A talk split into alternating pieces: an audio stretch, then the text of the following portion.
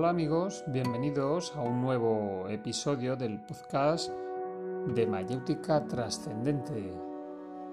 Textos originales de Eric Tolón, publicados en la web iniciacionadvaitavedanta.blogspot.com y despertartrascendentewordpress.com.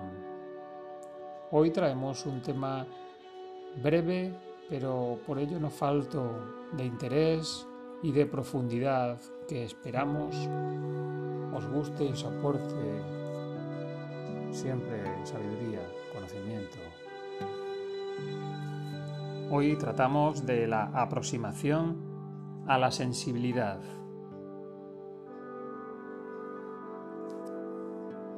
Cualquier desarrollo de la sensibilidad debe de ir acompañado de un desarrollo paralelo del dominio de esta sensibilidad.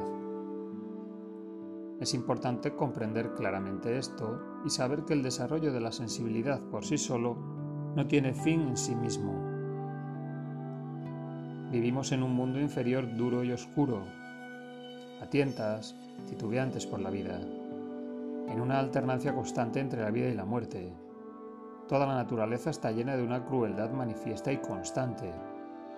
Observar la vida salvaje, ved cómo, sin cesar, las especies se devoran sin piedad. El hombre solo sobrevive gracias a la destrucción incesante. Si vuestro corazón no está protegido frente a esta dura realidad, se romperá.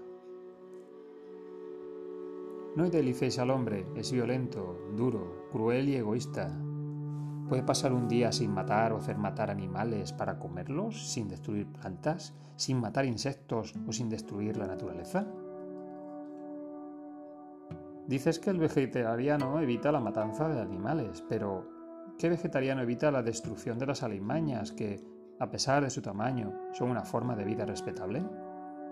¿Qué vegetariano no se alimenta de la destrucción de gran cantidad de plantas? ¿Qué vegetariano no participa y no se beneficia de una civilización que solo podría construirse sobre enormes hecatombes de animales y vegetales?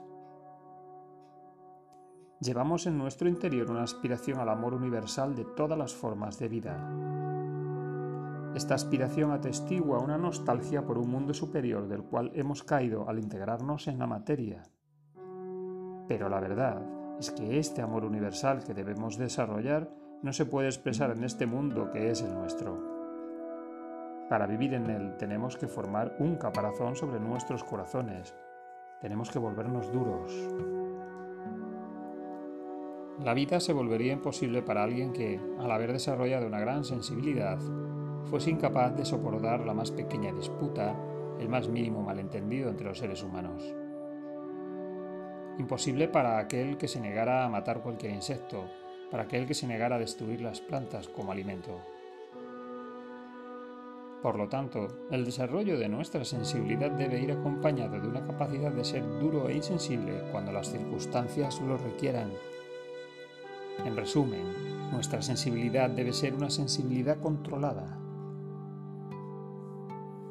Debemos, de una manera que no sea paradójica, sino complementaria, poder amar a todos los seres vivos y matar, cuando la necesidad lo exija, a un gran número de hombres y de animales sin dudarlo y sin remordimientos. Cualquiera que no progrese de esta manera tiene una apertura ilimitada del corazón, pero también una capacidad insensible de cierre. Quien abre su corazón cada vez más y refina su sensibilidad cada vez más, sin cultivar su capacidad de dureza y cierre voluntario a todo sentimentalismo, se vuelve cada vez más frágil e inadaptado frente a la realidad del mundo. Hay mundos hiperfísicos y superiores en los que el amor ilimitado puede florecer sin obstáculos. En estos mundos, la pelea, el malentendido, la animosidad, el asesinato, el sufrimiento y la destrucción ya no existen. Pero debéis ser realistas, no vivís en uno de esos mundos. Vuestro vehículo temporal debe ser conformado de acuerdo con el contexto en el que vive.